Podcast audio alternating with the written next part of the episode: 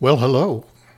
This is Get Ready for Sunday, a weekly podcast previewing the scripture readings designated for the Masses celebrated in Catholic churches for the upcoming Sunday. So, this episode will be a brief look at the Mass for October 10th, 2021. If you're keeping score at home, that's the 28th Sunday in Ordinary Time of Year B in the lectionary cycle. I'm Deacon Mark from Corpus Christi Catholic Church in Tucson, Arizona. I'm not a scripture scholar. I'm here just to share some of the background and context information I've gathered from the work of actual scholars and thoughtful commentators, as all that is sifted through my own tiny brain. Our first reading comes from the Book of Wisdom, sometimes referred to as the Wisdom of Solomon. King Solomon did not write the book. He'd been dead for centuries before the book came to be.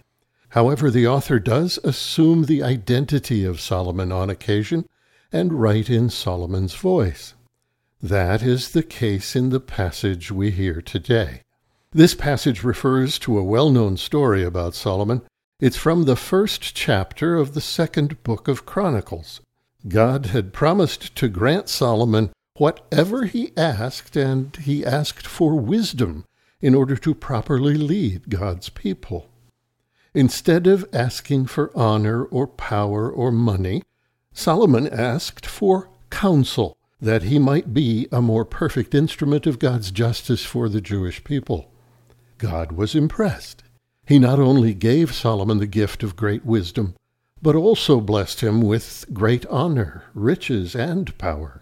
The writer personifies wisdom as a woman, a sought after and cherished bride. The meaning of this feminine personification has been a subject of much discussion among scripture scholars. Some say it is a natural depiction coming out of a patriarchal, male dominated society. Of course, they argue, a powerful male would want the company of a most wise woman.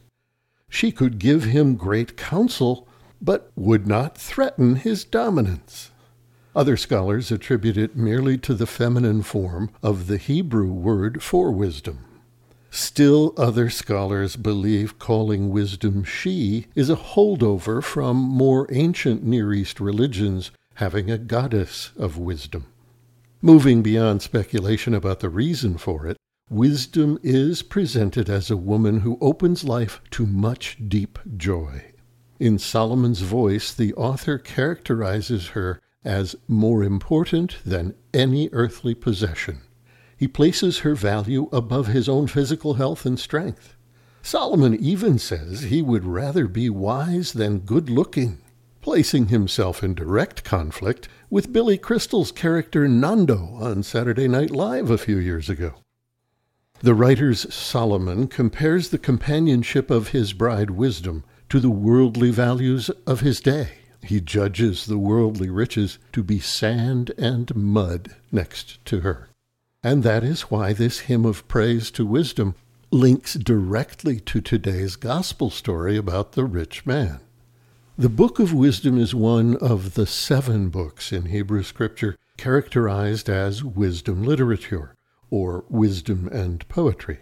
As you listen to the reading, please notice the poetic style of the passage and the timelessness of its message.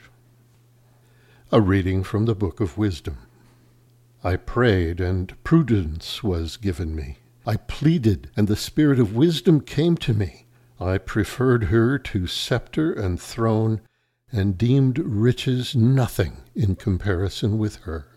Nor did I liken any priceless gem to her because all gold in view of her is a little sand, and before her silver is to be accounted mire. Beyond health and comeliness, I loved her, and I chose to have her rather than the light, because the splendor of her never yields to sleep. Yet all good things together came to me in her company, and countless riches at her hands the word of the Lord. The responsorial psalm at this Mass is taken from Psalm 90, which is customarily seen as a lament. However, when we consider the refrain used within it and the way in which it relates to the passage from wisdom we just heard, the tone seems changed, don't you think? Give a listen. Fill us with your love, O Lord, and we will sing for joy. Teach us to number our days aright, that we may gain wisdom of heart. Return, O Lord, how long? Have pity on your servants. Fill us with your love, O Lord, and we will sing for joy. Fill us at daybreak with your kindness, that we may shout for joy and gladness all our days. Make us glad for the days when you afflicted us, for the years when we saw evil. Fill us with your love, O Lord, and we will sing for joy. Let your work be seen by our servants, and your glory by their children. And may the gracious care of the Lord our God be ours. Prosper the work of our hands for us. Prosper the work of our hands. Fill us with your love, O Lord, and we will sing for joy. In the second reading of this Mass, we're continuing our trip through the letter to the Hebrews. I talked at length last week about its origin and intent, so I'll skip repeating it here. If you are interested in hearing it, go to the podcast for October 3rd. That discussion is at the beginning of the episode. Today's selection from Hebrews is from the fourth chapter. It's just two short verses, 12 and 13, but they're packed with significance. The fourth chapter opens during a discussion of being admitted to or excluded from what is termed God's rest. Overtly, there is mention of the sacredness of rest on the Sabbath, but one does not have to dig very deep before it becomes clear that the writer is also making reference to heaven as God's rest. Then come our two short verses about the characteristics of God's Word. Keep in mind that a reference to God's Word in the New Testament carries with it the understanding about God's Word that comes from the Hebrew Scriptures. In Genesis, it is the Word of God that causes all things to be. God spoke it, and it came into being. God's Word is alive. God's Word, more broadly interpreted as all of God's self expression in creation, is not merely a generative power, it is the generative power. The Word is alive and it accomplishes what it proclaims. But Hebrews goes much deeper into that teaching. Not only is the Word alive and creative, but it is also ultimately piercing in this regard, the emerging Christian tradition differs from the Hebrew. Ancient Jews knew God's Word primarily as the proclamations of their prophets and the recorded history of their nation. In the Gospels, the Word of God is the message of forgiveness, mercy, and divine adoption, and the call to live up to the dignity of that adoption. The author shows us a word that can inhabit and examine the most elemental features of creation, and that includes us. It separates joint from marrow. It is built into our bones. Nothing escapes the notice and the probity of God's Word.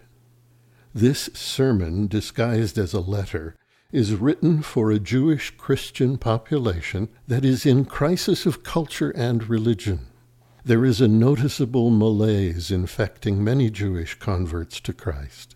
For many, the Greek culture seems to be swallowing up their old traditions. The demands of truly following Jesus seem to many to be just too much. The second verse is open to multiple interpretations, largely because the original Greek is somewhat vague or so I read in the work of people who actually know Biblical Greek. The most concise interpretation might be something like, God sees it all. There are different opinions about what verse 13 is addressing. Is it describing God's self or still describing God's Word? The most common answer seems to be that it is describing God's self. The end of the verse is, it seems to me, a rather blunt reminder, disguised as a subtle hint, that to come up short when being pierced, examined by the Word, to be seen by God as unfaithful, carries dire consequences. Here it is. A reading from the letter to the Hebrews. Brothers and sisters, indeed the Word of God is living and effective, sharper than any two edged sword, penetrating even between soul and spirit, joints and marrow, and able to discern reflections and thoughts of the heart. No creature is concealed from him, but everything is naked and exposed to the eyes of him to whom we must render an account. The Word of the Lord. Our Gospel for this Sunday begins precisely where last week's Gospel left off. Here we have the earliest iteration of the story about the encounter between Jesus and a rich man. You can find this story in Matthew and Luke too. All three synoptic Gospels relay it to us.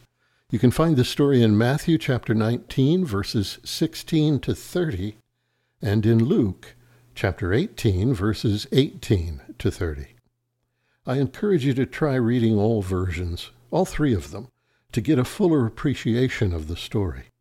One thing you might notice is that the story we carry around in our heads is most probably a combination of details taken from the three different accounts.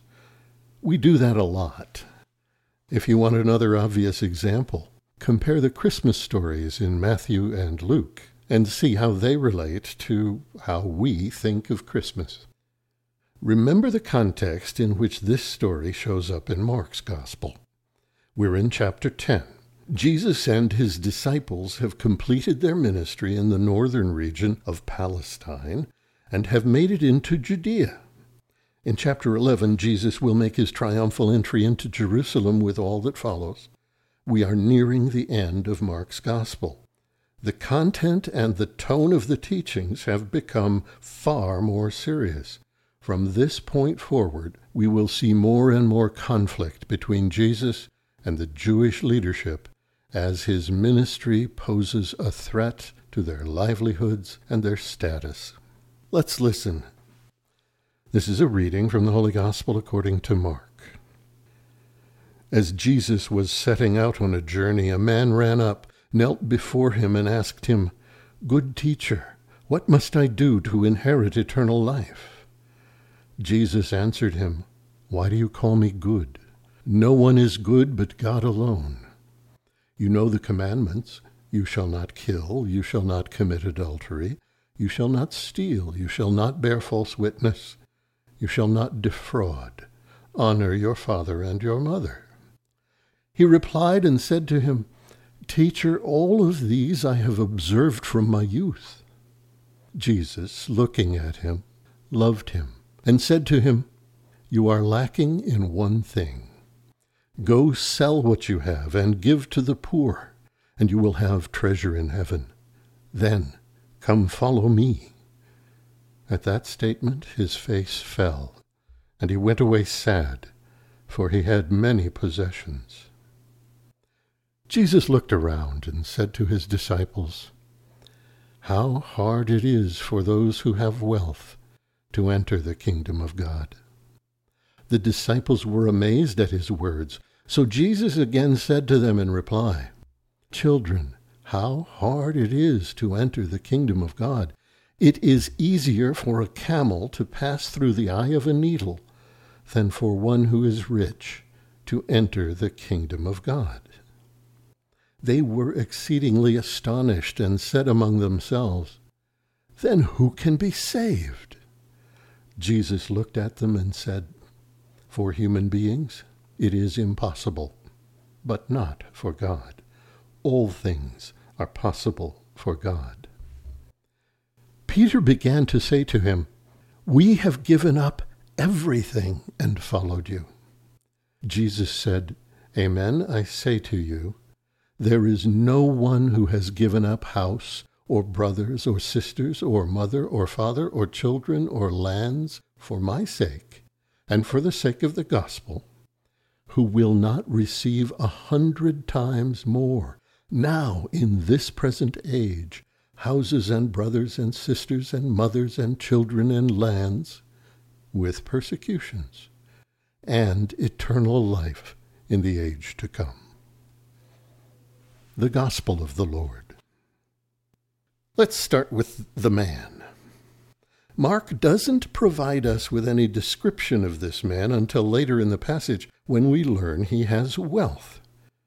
Both Matthew and Luke tell us up front that this is a wealthy man. Matthew and Luke also refer to the man as younger or youthful. Again, Mark is mute on this detail. The man runs up to Jesus, then kneels at his feet.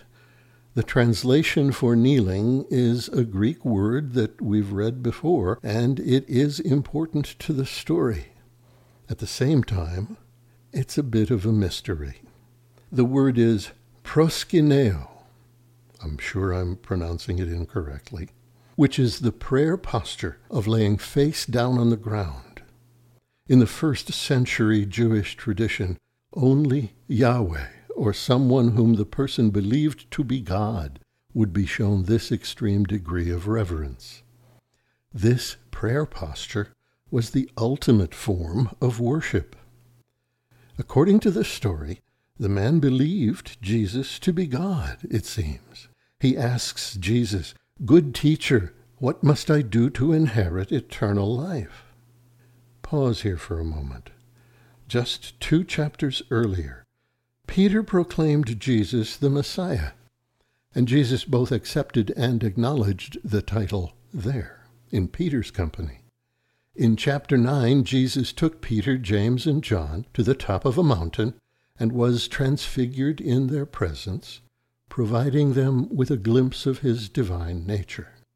Finally, in chapters 8, 9, and 10, Jesus provides predictions, three of them, about his passion, referring to himself as the Son of Man. This is a messianic statement. Now, in this passage, the man offers him the ultimate posture of worship and refers to Jesus as good teacher. Jesus responds with, Why do you call me good? No one is good but God alone. Now, I have to interject here a slight diversion. Do you know who said, God alone is good, but God and chocolate is better? St. Teresa of Avila. Jesus is almost done with his primary ministry, yet you might read into his response, No one is good but God alone, that he is denying his divinity. Ask yourself that question. Is he denying his divinity? Then do a very close reading of this chapter and see what you think. Pay attention to the counsel Jesus gives the man. Jesus tells him lovingly, You are lacking one thing and tells him to sell all his possessions and give to the poor. This story troubled me greatly as a younger person. Is Jesus telling us all that we all have to be homeless beggars? If I keep too many nice shirts or my new iPad, will I go to hell? Then I read some wise teachers concerning this passage. There are a number of ways to approach the question. Like this one in early church communities, the call to give up all one has and follow Jesus was a common expression indicating a call to religious life, to enter a monastery, or to live an eremitic life, perhaps. Eremitic is just a fancy word for a hermit's life of isolation for the purpose of constant prayer and contemplation. That, however, strikes me as sort of out of order chronologically. I think this explanation makes a little more sense. Here it is. Jesus is engaging in what is known as a counsel of perfection. That is, he is offering the man an idealized goal which is understood from the start to be impractical and unachievable. He's aiming high, to get maximum range out of the shot. That one's a little better, maybe. But the approach that most resonates with me personally is this one. Jesus sees a man who is gifted with resources in a culture where great resources at one's disposal makes one powerful and secure. Remember, at this time, wealth is seen as a sign of God's favor already given. Jesus is asking this man to be willing to follow the instruction he gave his disciples in the immediately preceding story. Remember the children coming to him, whom he embraced and blessed. Then he said one must enter the kingdom of God like a child. That is, to be fully, totally vulnerable, totally dependent upon, and totally trusting of God's generous providence. That is what this man would be doing by placing his wealth in the hands of others he would be abandoning the very things that he believes to be signs of God's favor toward him in favor of trusting in Jesus and the gospel. He would be taking his gift of wealth and placing it at the disposal of the gospel. The man's wealth, his many possessions, did not constitute his inferred shortcoming. Wealth, possessions, are in and of themselves morally neutral. His shortcoming is his reluctance to share with those who have a greater need. It's his greed. Mark doesn't tell us what the man does in the end. He tells us he simply walks away sad. I think most people infer that this man does not follow Jesus' advice, but the question is not, in fact, answered definitively in the text. The story now shifts to Jesus' observations about those who have wealth in general. And here, depending on your translation, and perhaps influenced by your personal politics, we can see Jesus is not condemning all who have wealth. He is instead taking on those for whom pursuit and accumulation of wealth takes precedence over the great commandment and call to selfless love. These people are the subjects of his warning. As with every great gift, whether material wealth or great intelligence, whatever the gift might be, the first consideration is that it be acquired honestly. The second consideration is the responsibility of the gift recipients to use their gifts in service of the common good out of love for God and neighbor. Remember that in Jesus' time, wealth and power were seen as outward signs of God's blessings. In this context, it isn't surprising that the disciples were so astounded at the words of Jesus. Then, of course, comes this enormously memorable image. It is easier for a camel to pass through the eye of a needle than for one who is rich to enter the kingdom of God. Now, there's an interesting side note here. The Greek word for camel, kamelos, is only one letter different from the word for rope or cable, kamilos. Some translations offer the image of threading a rope through a needle instead of a camel. To me, that makes more sense, looking only at the continuity of the image. Rope or cable is, essentially, a really fat collection of threads, right? But the consensus among scholars is that the change to rope was done by some anonymous ancient copyist who might have been trying to soften the analogy. Further bolstering the camel image is a popular story dating back to about the ninth century, it seems, that one of the gates in the Great Wall around Jerusalem was so low and narrow that it became known as the Eye of the Needle. Some claims have been made about its location, but there is no archaeological evidence that it existed. There is a hint of Jesus having some sympathy for the plight of the rich. By that I mean the tone suggests, to me at least, that Jesus has an awareness of how extremely susceptible we humans are to the promise, no matter how false it is, the promise of safety and comfort that comes with having wealth. He does not say it is impossible for one who is wealthy to enter God's kingdom. He does acknowledge that divine grace will be required to overcome human flaws. For human beings it is impossible, but not for God. All things are possible for God.